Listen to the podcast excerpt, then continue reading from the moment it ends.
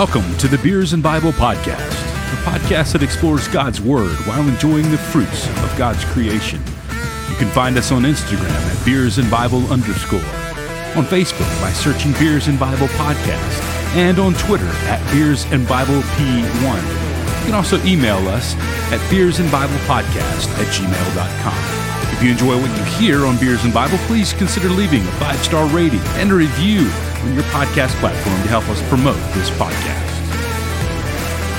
Billy Currington summed it up well when he said, God is great, beer is good, and people are crazy. So let us join our hosts, Michael and Anthony, for this week's discussion.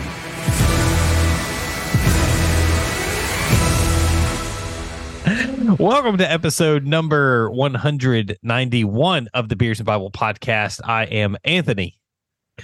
And I am Michael, and we are happy to be with you for another week of the Beers and Bible podcast. Um, I don't know what else to say. It's been a long week. Uh, it's been a really long week. Anthony's been dealing with some work stuff. I've been dealing with work stuff. It's just been. It felt like fall for the first time. Yeah, dude, it uh, was 66 this morning here. It was it was 59 degrees this morning here. Shut your mouth. You shut your and mouth it was, talking to me. It was pretty glorious. I almost almost wore a jacket, but I did not. But I it was my, it was really nice. I put my vest, my uh, sweater vest on yesterday. So mm. classic old white man look. That's right. You know me. I'm old every white, every so every worship pastor, every Southern Baptist worship pastor starts wearing vests in in like September, October, and then they don't stop wearing them until like April. That's true when it's Easter time. So that's fair. Well, we're here. We're going to drink some beer. We've had bad weeks, so we're not gonna we're not gonna linger on that too much. We're to get to the good stuff. Michael, what are you to drink tonight? So tonight, going back to Tucker Brewing Company, I've had them once or twice. Um, they're located in Georgia, uh, in Tucker, Georgia. So that that that works. Um, I have the Roaring Twenties Radler, um, and it is on the can. It says it's a light and extra refreshing, perfect for a warm day.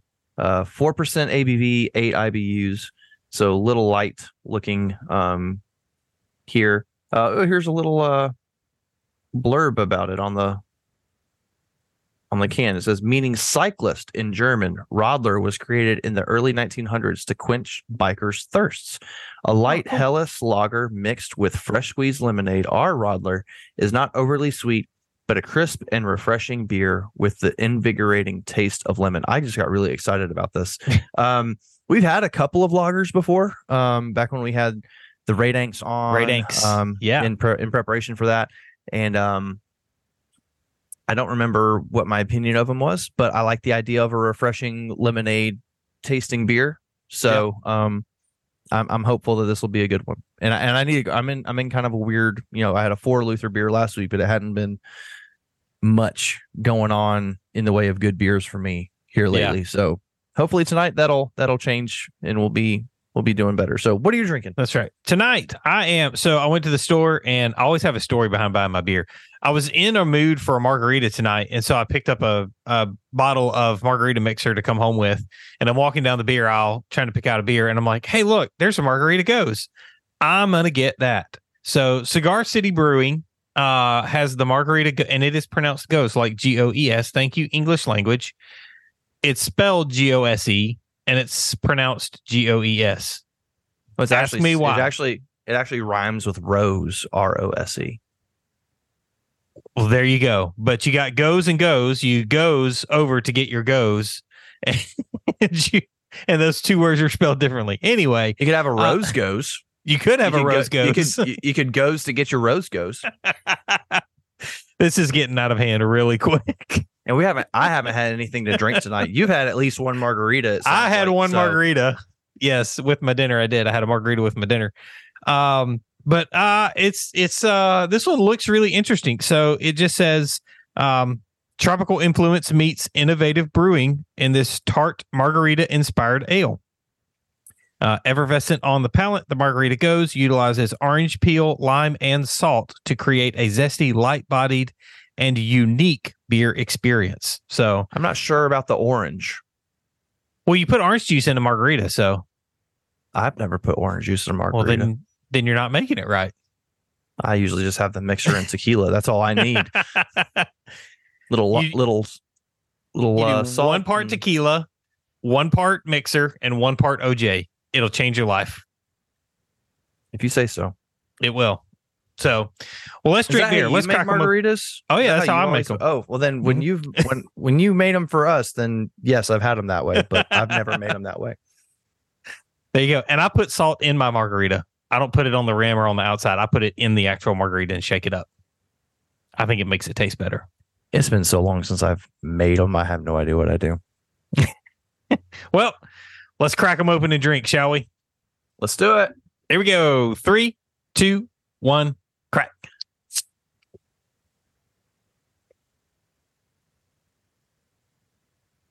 I did upgrade my beer fridge this week. Or I'm so were- proud of you for upgrading your fridge, by the way. if this were Tommy Boy, it'd be like, that's where I can put my six packs of soda. If you've never seen Tommy I mean- Boy, you should go watch it. I love that movie. I mean, you can put soda in it. You can put, I do have one lie. one Coke in there. So Okay, this smells. Oh, there's the lime. I was like, this does not smell like lemon at all. And then it hits you like way after the fact. yeah, It's interesting. this has a, it doesn't smell like a margarita. Also, Well, there's no tequila in it, so just That's true. That, that may you may have found a new mixer. I may, yeah, now putting this in, ooh. Because you add an additional 4.2% to your margarita. Mm. It does smell good though. It smells really like almost like a not quite sour, but a little bit sour. So it So- says so refreshingly tart. Mine smells like something like is burning on the stove, and then the lemon smell kicks in. It's really weird. That's weird. I'd be suspicious of that. I don't know. I don't know how else it smells like something burning, and then like the deeper the the deeper the inhale you get, there's a little bit of lemon smell at the very end. I'm hoping it doesn't taste like something burnt on the stove. that would be terrible. That would not be great for me, but Well, let's turn them up and drink them, shall we? let's do it. Cheers. Bottoms up. That's really nice. I think I can go first this week because Go ahead. All right. So this thing is actually really interesting. It's it's almost like a margarita without tequila in it. um, Does it taste like it's just missing the alcohol? Like it just tastes like a like a No. uh, virgin margarita? no, it's like all right. So if you've ever had just straight margarita mixer, like Mhm. it, I mean, it's it's almost to me, straight margarita mixer is kind of like flat Sprite. Okay. All right. It, you get the like you get that lime flavor, a little bit of lemon flavor, but it's just like it's it's like it's got the water. So this has tendencies of that, but it it feels like margarita mixer and beer came together. Hmm. It's and and it makes this like quasi sour taste Um, mhm. like when it says refreshingly tart yes it is refreshingly tart. It's very light. Um this would be a fantastic like outdoor beer i think. Mhm. um and I, i'm surprised by this. I really am. Uh, i i figured i was gonna enjoy it because i do like margaritas but I, i'm a little i'm a little more surprised than i thought i was gonna be. So the the really good flavor. Uh, you definitely get that lime tart. Uh, that's what you like that margarita esque flavor. You get that. It definitely is a beer, so you can get the beer qualities out of it. Mhm. Uh, It's a light ale. Um, you get all that out of it. Um, so it says it it has hints of like lime and salt in there because it's Mhm. brewed with salt in it, which I thought was that's where I thought it was going to get me, and maybe that's what's making it give that margarita taste. But I'm really impressed by this. I'm gonna have to give it. I'm not gonna give it five, but I'll give it four and a half Luthers. Okay. So Okay. this is pretty good. Pretty good. Glad I have five more. Good. Um, so mine is very, very good. Um, it almost tastes like country time lemonade. Um, it's not as like it's not as sweet as like country time lemonade would be, but it has that very strong lemon flavor. Yeah. While you were just talking about it. I was thinking mine would be good to use as a margarita mixer. um like it's got that really crisp sour flavor from the lemon uh from the lemons um Yeah. it's really light i it goes down so easy it it it it also flirts with the line of being a sour like like Yeah. like you were saying so um this is really good um i think my wife is going to really enjoy it when she comes and gets one here in a minute um but i'm also going to give the Radler four and a half Luthers out of five. Um, nice. fantastic drink. Um, I can't quite give it five. Um, I'm really tempted to, but I'm gonna I'm gonna reserve it for now. Um, I may change my mind here in a minute, but the four and a half Luthers out of five for me Nice. for the Radler from Tucker. Um, it's just a really good drink. It's really light, really refreshing. Um, it I think like a after uh cutting the grass or doing something outside, this would be a nice, really nice, refreshing uh beer to have. So Yeah. um Tucker coming in hot. I'm trying to remember what they got on their last. I gave them five Luthers on their last thing that I had. That's been a while though. It's been over a Mhm. 100 episodes ago. But um Tucker Brewing's doing pretty well here um Nice. on the two drinks I've had for them. So Nice. Well, there's your couple of beer reviews. Uh the uh margarita Gose getting four and a half. The what flavor Radler was it? um it's just a I guess lemon- a Radler it- is lemon. It's just it's the it's called a Roaring Twenties Radler. Um, Okay. It's just a it's a light Helles lager mixed with fresh squeezed lemonade. Okay, there you go. So So that getting four and a half Luthers from Michael. And now we're going to slide into the book of Colossians. We've made it through some of Paul's letters. We're going to finish up the big four tonight. General Electric Power Company. That's how I, I memorized that when I was a kid. Galatians, Ephesians, Philippians, Colossians, General Electric Power Company. Um, hey, gotta do what you gotta do, man. Whatever thing- works for you. That's right. The things I learned when I was a kid. That you know, it's funny. Like I don't think I would have ever thought about that, but just as we've been like doing things like this, I'm remembering those little tidbits that I that I learned as a kid. They're just coming back. Right. It's kind of funny. Yeah. So, anywho, we're gonna dive into Colossians, and we're gonna do it right after this break.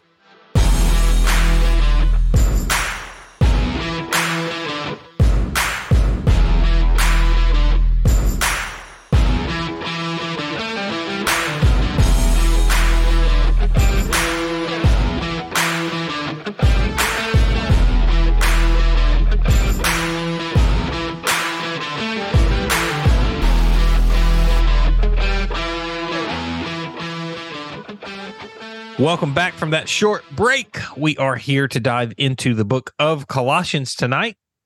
And it's another one of Paul's letters. Um, so I'm going to give you some uh, some orienting data as we set up the book here.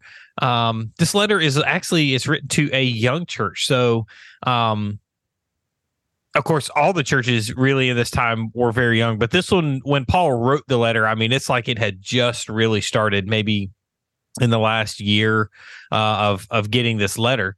Um, and so he's really like he. You're going to notice through this book that he's very encouraging to them. Um, this is a little different than like Galatians, um, even though the, the kind of the structures are are very similar, and there's a lot of the same types of uh of warnings and things like that. He's he's a little more kid gloves in Colossians. I love the book of Colossians for the record. Um, one of my favorites. They're all my favorite, but anyway. Um, so Paul's going to warn them to stay away from or stay outside of external religious uh influences okay? This is and it, that's what i'm saying like you're gonna see this parallel. Galatians he's like you guys got to quit.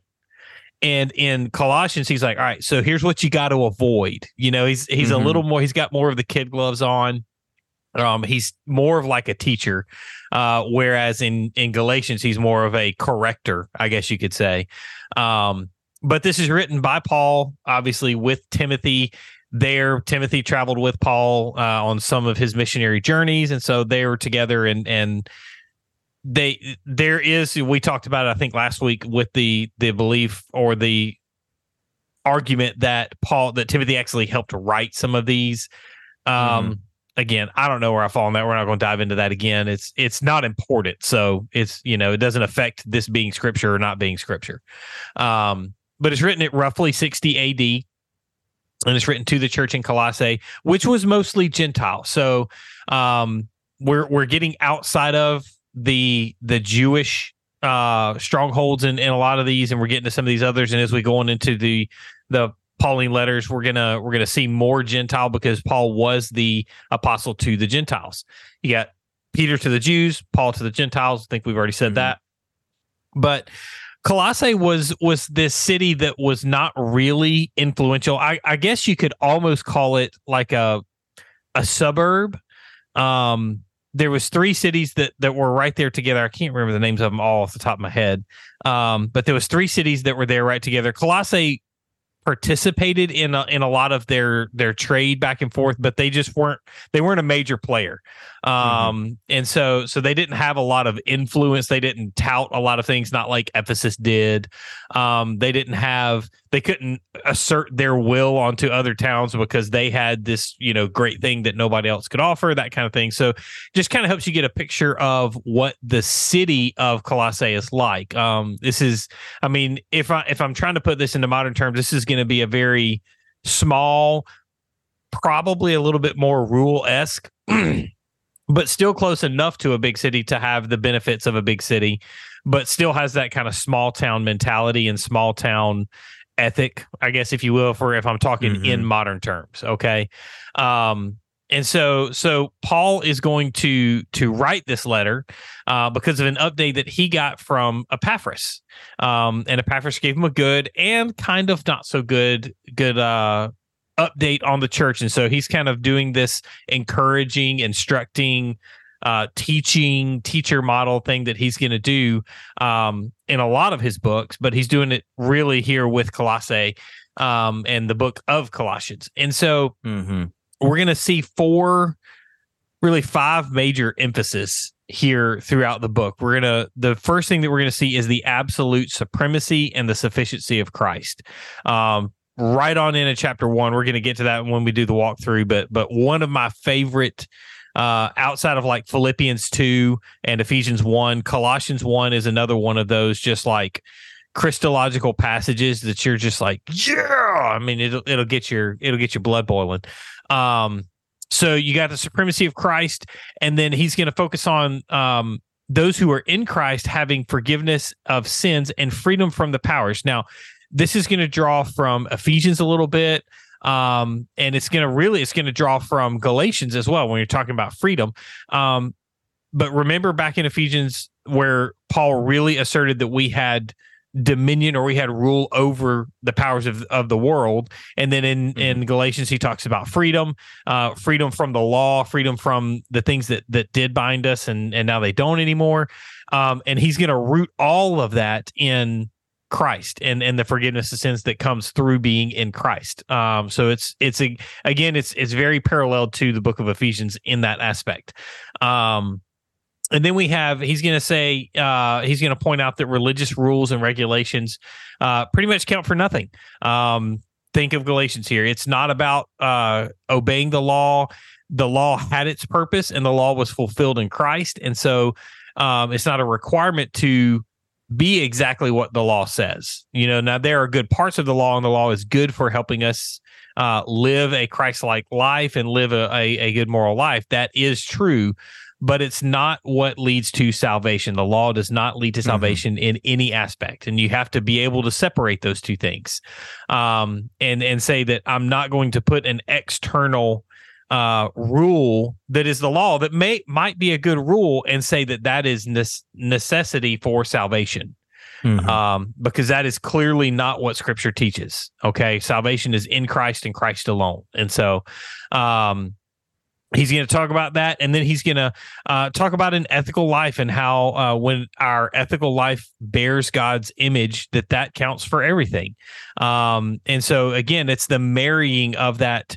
The law will show you how to live an ethical life. The law can teach you, and it can be an instruction tool though it is not for salvation, it will help you in your journey on being more like Christ and living in Christ and in the forgiveness that you have in Christ, uh, and therefore the power that you have over uh, the world, the the the worldly powers, and all of that. Okay, Mhm. um, and so it's gonna it's going to lead to our moral lives, and then of course the the last thing that he's going to talk about is um, Christ-like living is going to affect all of our relationships. When we live in a certain way, when we carry ourselves uh, dictated by the Christian worldview, and I, I guess is probably the way I'm going to say that. Mhm. Um, you know, when we have a biblical worldview and and we let that biblical worldview affect the way that we live and the way that we carry ourselves, that's going to flow into our relationships all around us. Right. Um, and so, uh, you, you know, if you've listened to this podcast for a while, you've learned that Michael and I probably have some hot takes that don't really um, always agree with with what the ultra conservatives might say, but we also don't agree with what ultra liberals might say because I think there's there is that balance in the middle, you know, and and you can you can say you can love a person just for being an, an image bearer of God, but you don't have to love uh, or you don't have to affirm what that person claims to be. You don't have to say, uh, I accept this part of you, but I still love you and I still want to share the gospel with you and I want to portray the gospel with you. And, and it's just going to lead to that certain mentality and that certain vantage point on the way that you view life. Um, and the way that you view the people who are around you and the way that you interact with those people who are around you. Um, and a lot of this really is born out of the way that we we see ourselves as being in Christ. We have the righteousness of Christ imputed to us, and we see that inside of us there's nothing good, there's nothing worth uh any value. And so so that that shows us that all of our value is found in Christ. And that's what we want to portray to people. And and when we recognize what Christ has done for us, the hope and the prayer is that that that turns us to say, I want to show the love that Christ has shown me. I want to show that to other people. You know, that's that's really what what Paul's talking about here at the end of Colossians uh, when we're talking about Christian living and and how it affects our relationships. Mhm. So so there's some orienting data. Give us some advice for how how we're going to read this book. I thought for a second you were just going to do everything, and I was just going to get to sit back. No, it's fine. It was good. Um, so some advice for reading uh the book of Colossians. Um, some things to be looking out for. Um, Paul's going to call out. He's going to he's going to call out false teaching in quotes. Um, he's going to sprinkle that throughout the letter.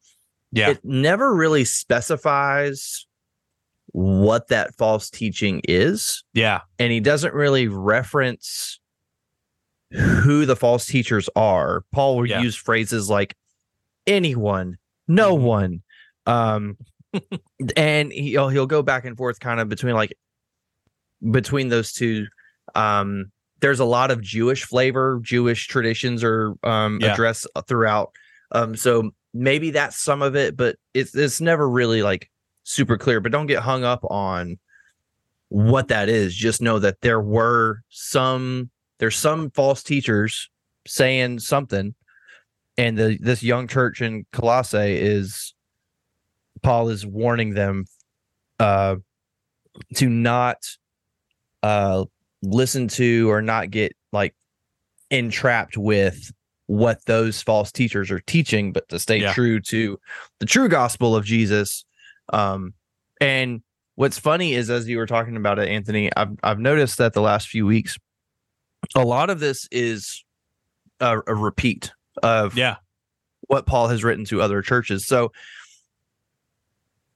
not that it's like uh, we're just we're hitting the same thing again, but like think about it for Paul. He's written the letter to Ephesians or to Ephesus. He's written the letter to Galatians.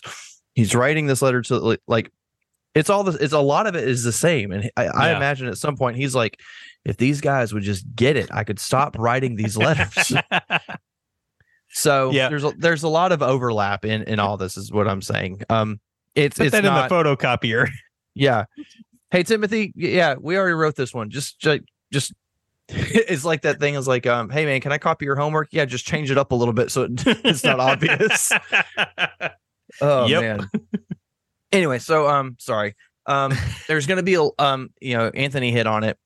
Paul is going to emphasize the supremacy of Christ throughout the book.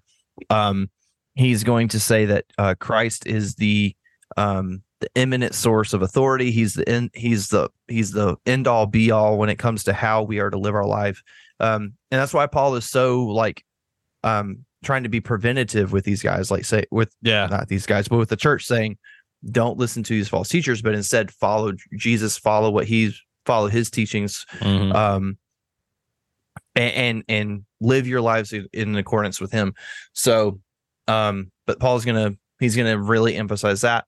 Um, something, and I don't think,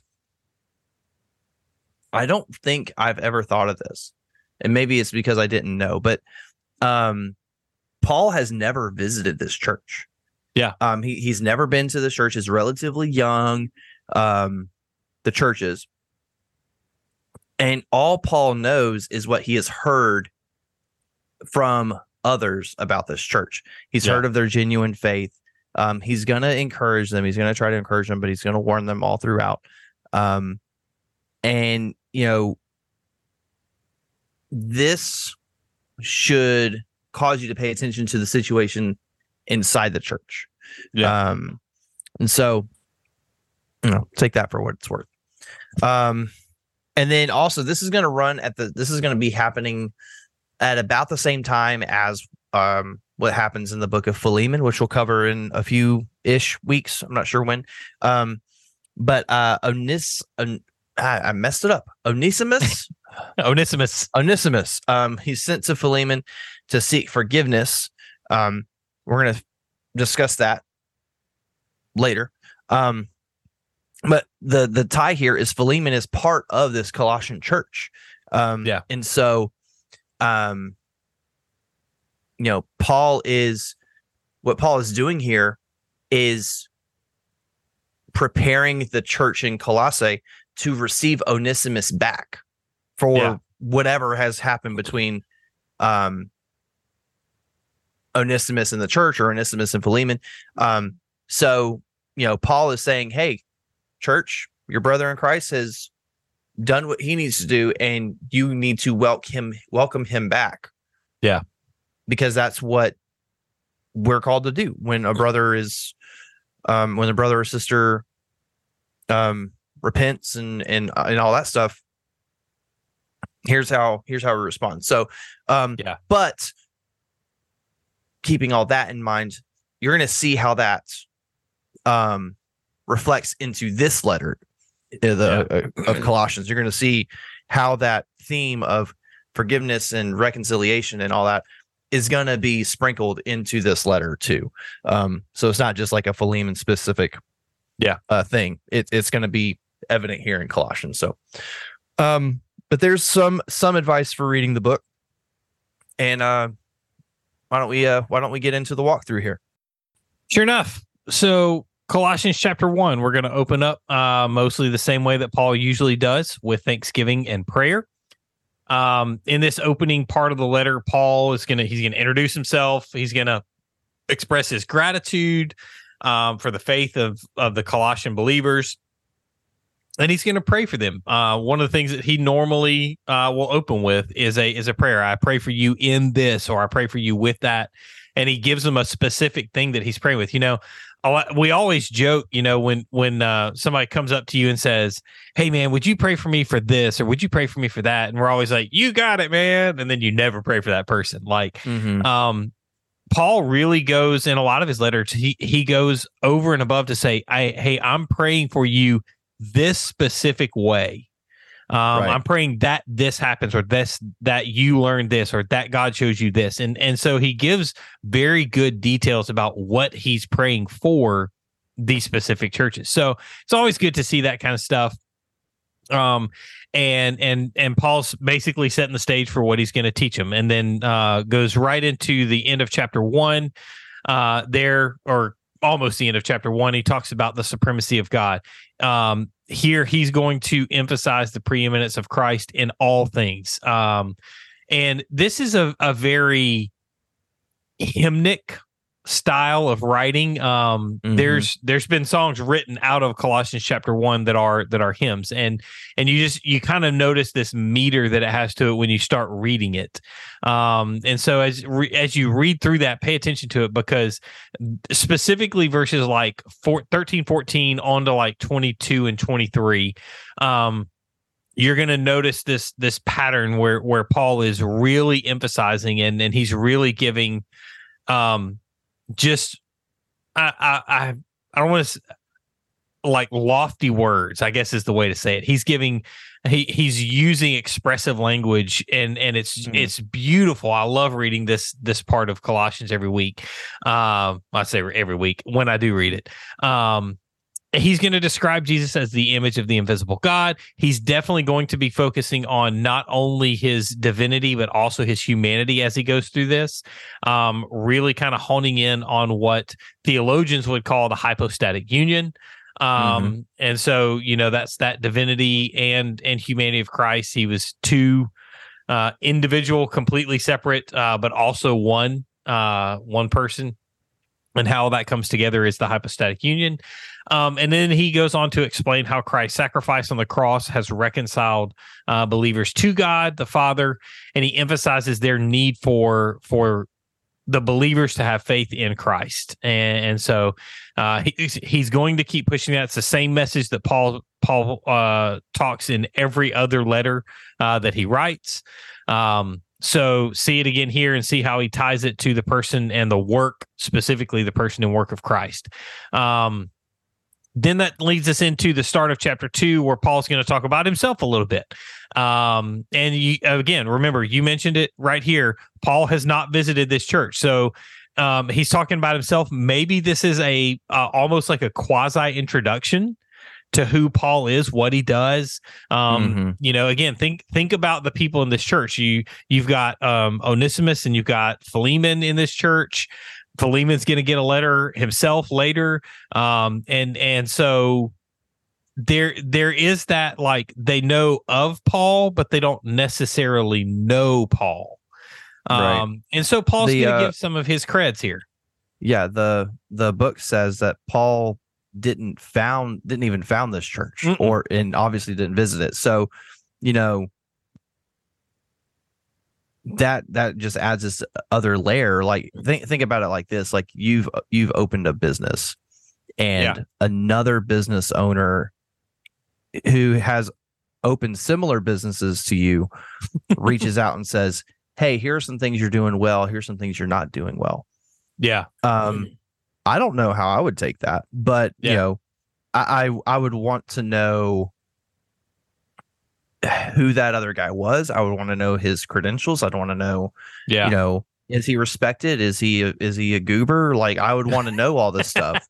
Um, and I think maybe that's what Paul's doing here. Maybe he's saying, you know, hey, I know we haven't met, and I know you've only heard about me, but here's here's what my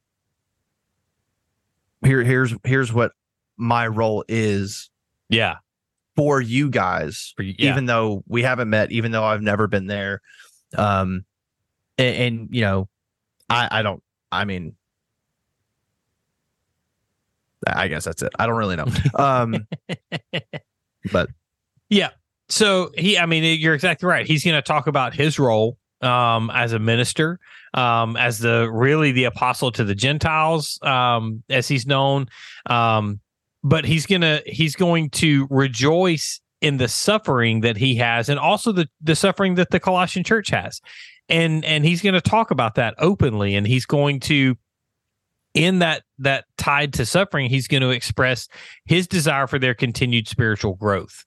Okay. Um, he wants him to be unified in Christ. He wants to emphasize really the importance of of knowing the mystery of God, which we talked about in in Ephesians a little bit. Um, and then all of that mystery is going to be wrapped up into the person of Christ himself. He essentially ties all of this back to, again, ties it back to Christ, which is what Paul does so well in so many different scenarios of his. Um, and if you don't believe me, just go go read the book of Acts. We talked about it in Acts a little bit too, but mm-hmm. but man, and he does it so well in Acts. When I, and I think about you know my reading this morning, it was Paul at the Areopagus, where he's, I mean, he's basically in the middle of a pagan city and he starts talking to these guys and they're like hey this guy's kind of smart. Hey why don't you get up here and talk to us? And of course this was common in that day. So paul gets up and he he looks around and he realizes the culture he realizes the context that he's in and then he begins to preach the gospel to them in their context. He talks about what they believe in the statue, you know mm-hmm. the unknown god and and so he he but he ultimately takes all of that and points it right back to Christ, which is where everything should lead. Right. And so Paul does such a good job of that. Uh, and and you can see it here when he's talking about his role and what he intends to do for this church. Um, and so uh, that gets us to the end of chapter two, where we see Christ over and against the the religious seductions uh, or or the religious rules or the religious um, you know whatever you want to label it um and and this section right here is really kind of like the the heart of letters the turning point of the letter. Um if we're talking about a chiasm like this is the point where everything's about to go back out. And so mm-hmm. um he's going to encourage the colossians to continue to walk in christ. Again you know he's not being the um uh, like he was to galatians where he's like hey these people are doing it wrong and and you people in the church y'all need to fix it this is more mm-hmm. of a hey let me tell you how to keep growing. Let me tell you how to keep growing. Let me how you, tell you how to continue to walk in christ. Mm. um and and he's going to say you got to be rooted. You got to be built up in christ. And so he's going to keep using that language. But in the in the same tone he's also going to warn them against human traditions. He doesn't want them to to be like the galatian church. He doesn't want to see them turn into that. So he's going to say hey don't let human traditions creep in. Don't let these false teachings come in and, and sway things. Mm-hmm. Um, and he's also going to emphasize that believers are complete in Christ. And I, I think this is an interesting point here because because when you really truly understand the the uh, the idea or the doctrine that Christ has fulfilled the law, that means it's finished you know go back to uh, philippians chapter 1 where he who began a good work in you will bring it to completion hmm. um mm. you know that's it's christ has finished the salvation work that we need. And it's only in christ that we can find salvation that we have salvation. And so we have to turn to him. We can't turn to human rituals or human regulations or or any of these other things. And so he's going to warn them. He's going to emphasize to them hey these are not bad things, but you cannot let them creep in and become things that you judge salvation by. Because if you mm-hmm. do, you're going to be just as bad as these other guys. Yeah. Um, and so, which is, I mean, in this day and time, that's where the Pharisees had gotten to, is they had said, if you don't follow all of our rules and all of our laws and all of the things that we say, then you're not going, you know, you're not a Jew or you're not uh part of our belief system. And so um, they're really putting those external regulations. And there's a lot of churches today that do that. You have to be this or you have to be that. Mm-hmm. Doesn't matter what it is, they put those regulations on there. And so Paul's going to begin to warn the Colossian church against that that mindset and, and really hope to yeah. kind of keep them off the edge there. So um, mm. that gets us through the first two chapters. Take us through the last couple. Sure. We're halfway home. Um, so um, what? Sorry. I'm about to say with Bon Jovi. Um, so the uh, the first part of chapter three, um, Paul's going to um, talk about this new basis for Christian behavior, um, and um, you're going to be able to you're going to compare this section back to Ephesians uh, chapters four and five. Um, so there's yeah. going to be a lot of the similar themes going on here. Um, Paul's going to instruct the this the uh, Colossians here to set their minds on the things above and to put to death their earthly sinful nature. Um, so Mhm. a lot of what you were just talking about, like you know, you're complete in Christ. That's a thing above. You're not bound by human regulations or rituals or you know what you do or or how you like what you do doesn't Yeah. what you do doesn't dictate your salvation Mhm. and you know your earthly sinful nature it could be the bad things or like the sinful things that are you know that god lays out as sin but it could also be like things that look good like you're going to church you're um like Yeah. all that all that stuff like none of that matters. So paul's saying look set your mind on christ. Nothing else matters.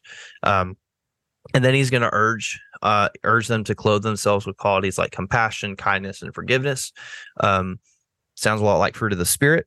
Um there's he's he's just it's it he feels like um this is it, i may trigger somebody by saying this and i'm sorry if i do. But have you ever read john maxwell? Uh, I read some of his books. Yes, so I, I feel like if you've read three john maxwell books you've probably read all of his books because he just That- takes stuff yes. from one and and says and then another one says in this other book that you've already read probably i'm going to talk about i'm you know anyway that's kind of what paul it kind of feels like that's what paul's doing here. I know it's not and this is like god's word but that's like that's why this feels like it's moving so fast because we've already talked Mhm. about a lot of this um Yeah. sorry um but paul but paul again is going to emphasize that transformation comes through christ so again those Yeah. those qualities like compassion kindness and forgiveness there's nothing you or i can do or there's nothing that you and i would want to do to make those things uh come to fruition like compassion kindness and forgiveness are not natural things that i want to ever do like like yeah, that kind of stuff only comes through the work of Christ, only comes through Christ working through me and saying, and, um, but the, qu- these qualities like compassion and kindness, like the only way that, the only way that those are really truly seen in our lives is if they're an overflow of what Christ is doing in us and what he's Yeah. done through us.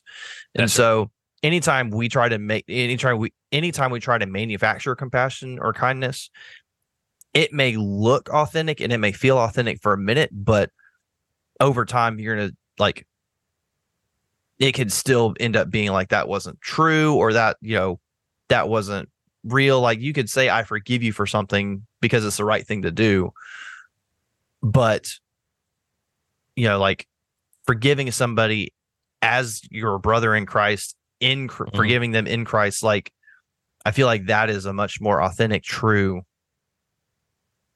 action yeah, absolutely. so sorry if that felt like a roundabout way to say that, but that's where I'm at right now. So that's where we're at. Like Uh, So uh, then the rest of chapter three and the beginning of chapter four, uh, Paul's going to talk about what a Christian life looks like. Um, again, we're going to compare this section back to Ephesians chapters four and five. Um, but here, Paul's going to give some more practical guidance on living out faith um, and what living out your faith in Christ looks like, um, grounded in love. Um, and he's going to encourage believers to bear with one another, to forgive as Christ forgave, and let the peace of Christ rule in their hearts. And so, Yeah.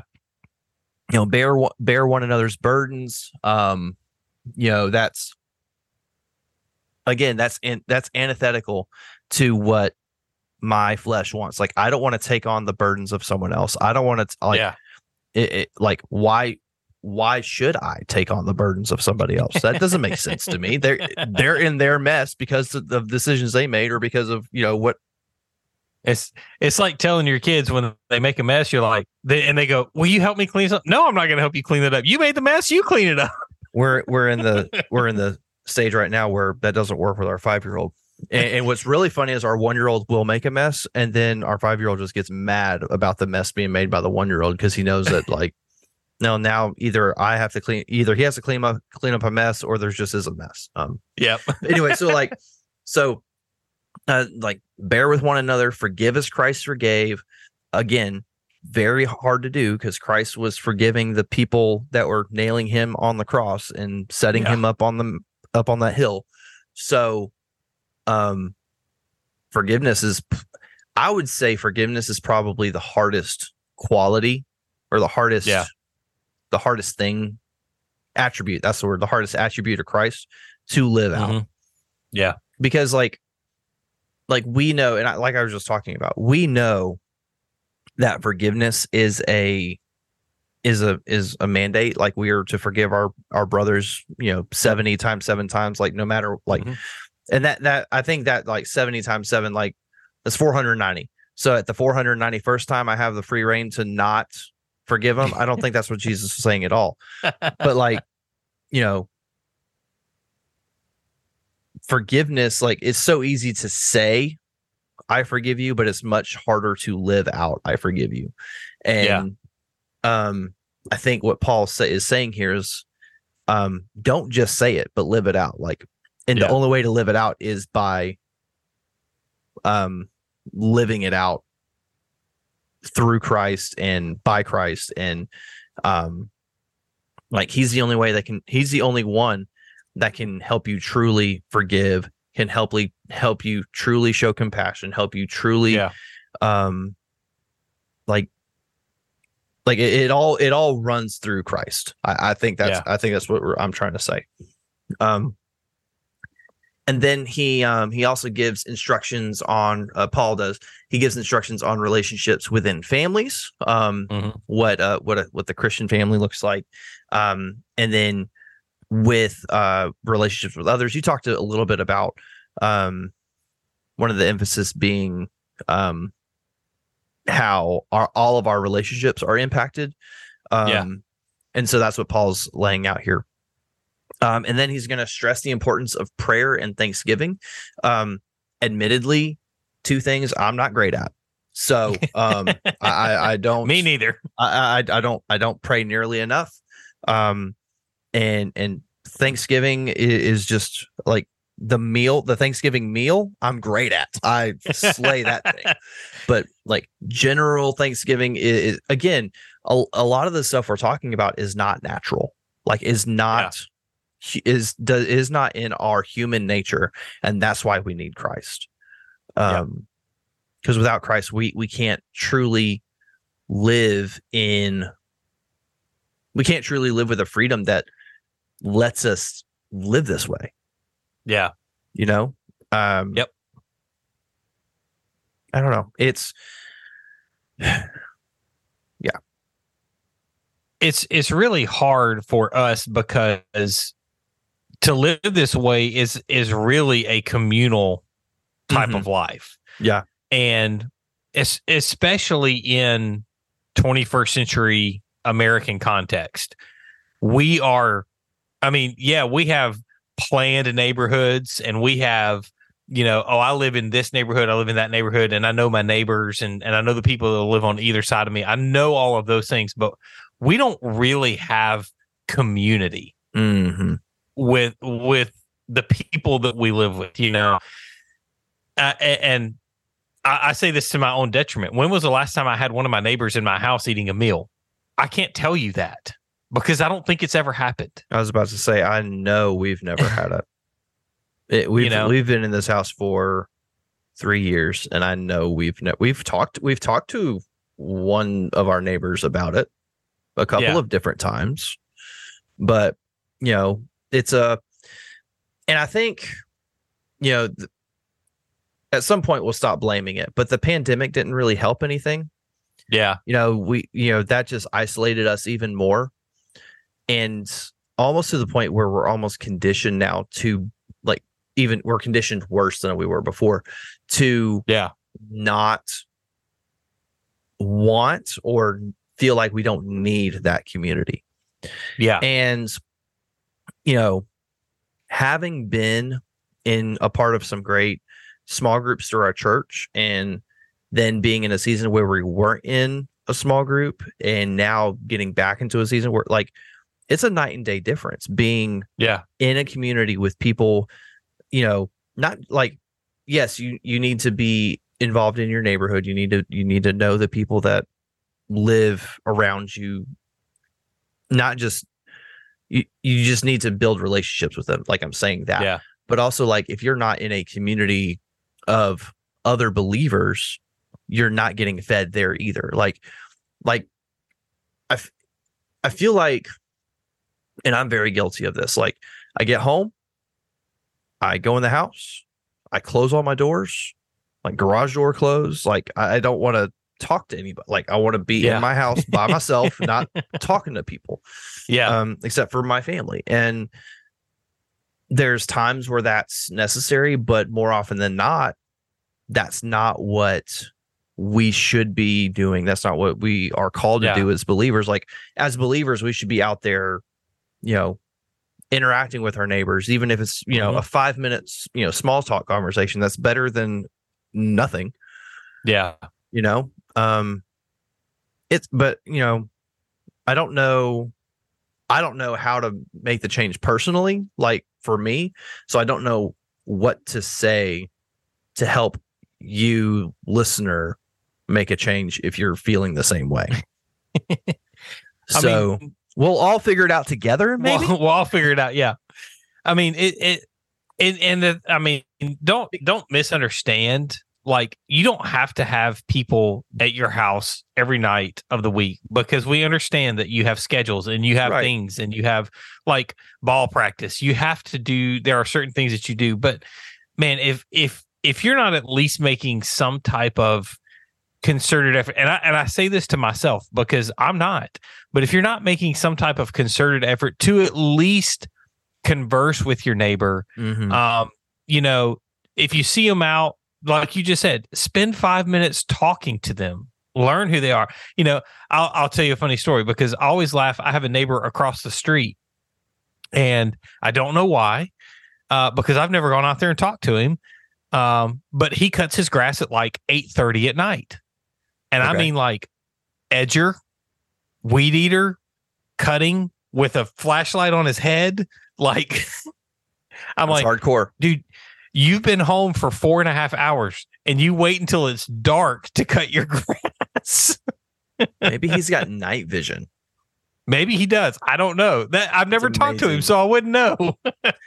you should go But- ask him you just knock on his door I- you should knock on his door at 8 30 a.m and see if he's awake well, they're usually gone early. Oh, I do know he works for a heating and air ca- air conditioning company because I see his truck and um you know but it's but it's one of those things like I know I know idiosyncrasies of my neighbors but I don't even know the guy's name. Like I've I've never talked to him. right. Um you know so i don't know. It's just we don't have I, I say all that to say we don't have this figured out. We're not telling you that we know what to do but you know shoot send us some ideas because as christians we should all be thinking through this together. Right. Um you know what are ways that you've reached out to your neighbor? What are ways that's worked for you um you know and and because i mean i'll i'll admit it part of the reason i don't go talk to my neighbors because i feel insanely awkward knocking on their door and being like hey i'm your neighbor. Um yep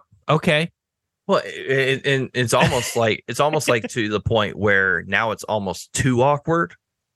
Yeah. Like like you've you've passed that threshold of like is it like when is it okay to just like go knock on their door just like to chat for a minute like like Yeah. i've never done it before why would I like why start now no it almost has to be like a organic thing like you have to be out Yeah. cutting the grass at the same time or like go check the like go check the mail at the same time or something Yeah. you know um and, and you know i i say you know it's hard I I- I assume it's hard. I don't know because I'm not doing it.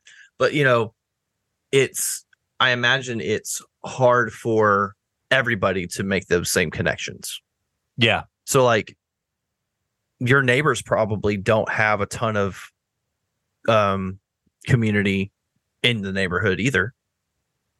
So like like what like I guess I guess my question to myself is why are you so scared to go to go do the thing if you're pretty sure everyone else is struggling with the same thing.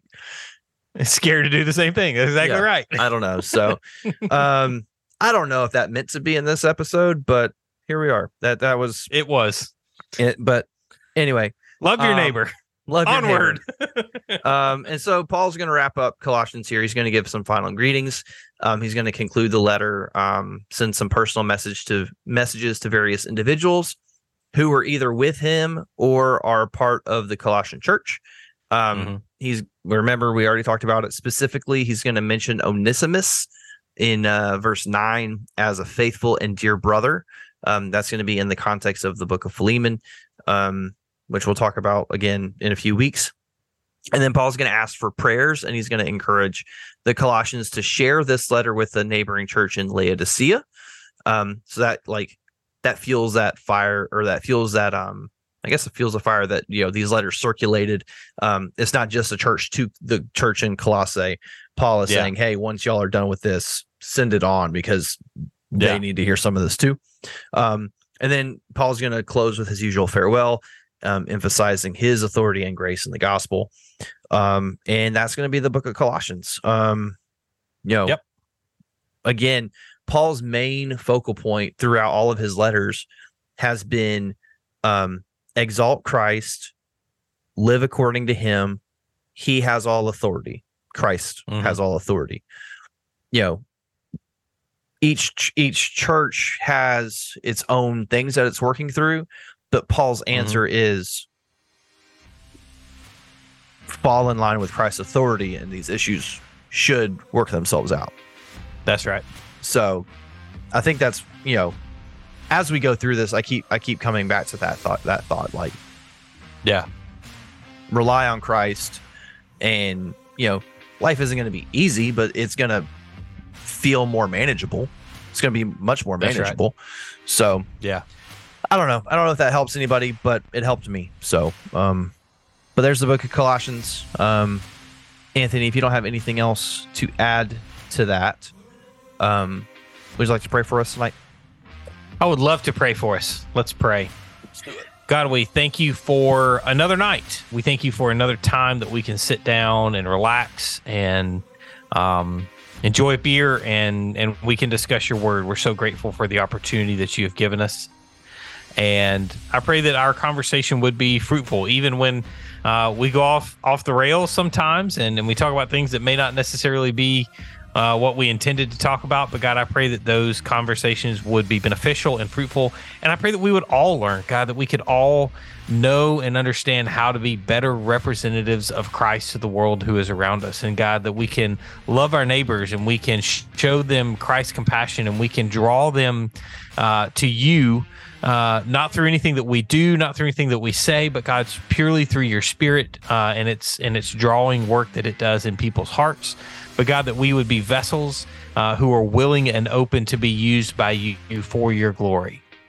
And so, God, I pray that you would uh, take our conversation, you would bless it, uh, and you would multiply it. And God, that you would uh, teach us, uh, teach others the way that you have taught us. And so, so God, I pray for each person who hears this. I pray that they would uh, grow deeper in a relationship. That uh, as they study through and read through the book of Colossians, that they would see um, what you need them to see, uh, and, and God, that they would understand that everything points back to Christ, God, that He is the supreme uh, uh, and He is the ruler of all, and God, that we need to put our faith and our trust in Him and allow Him to do His work through us.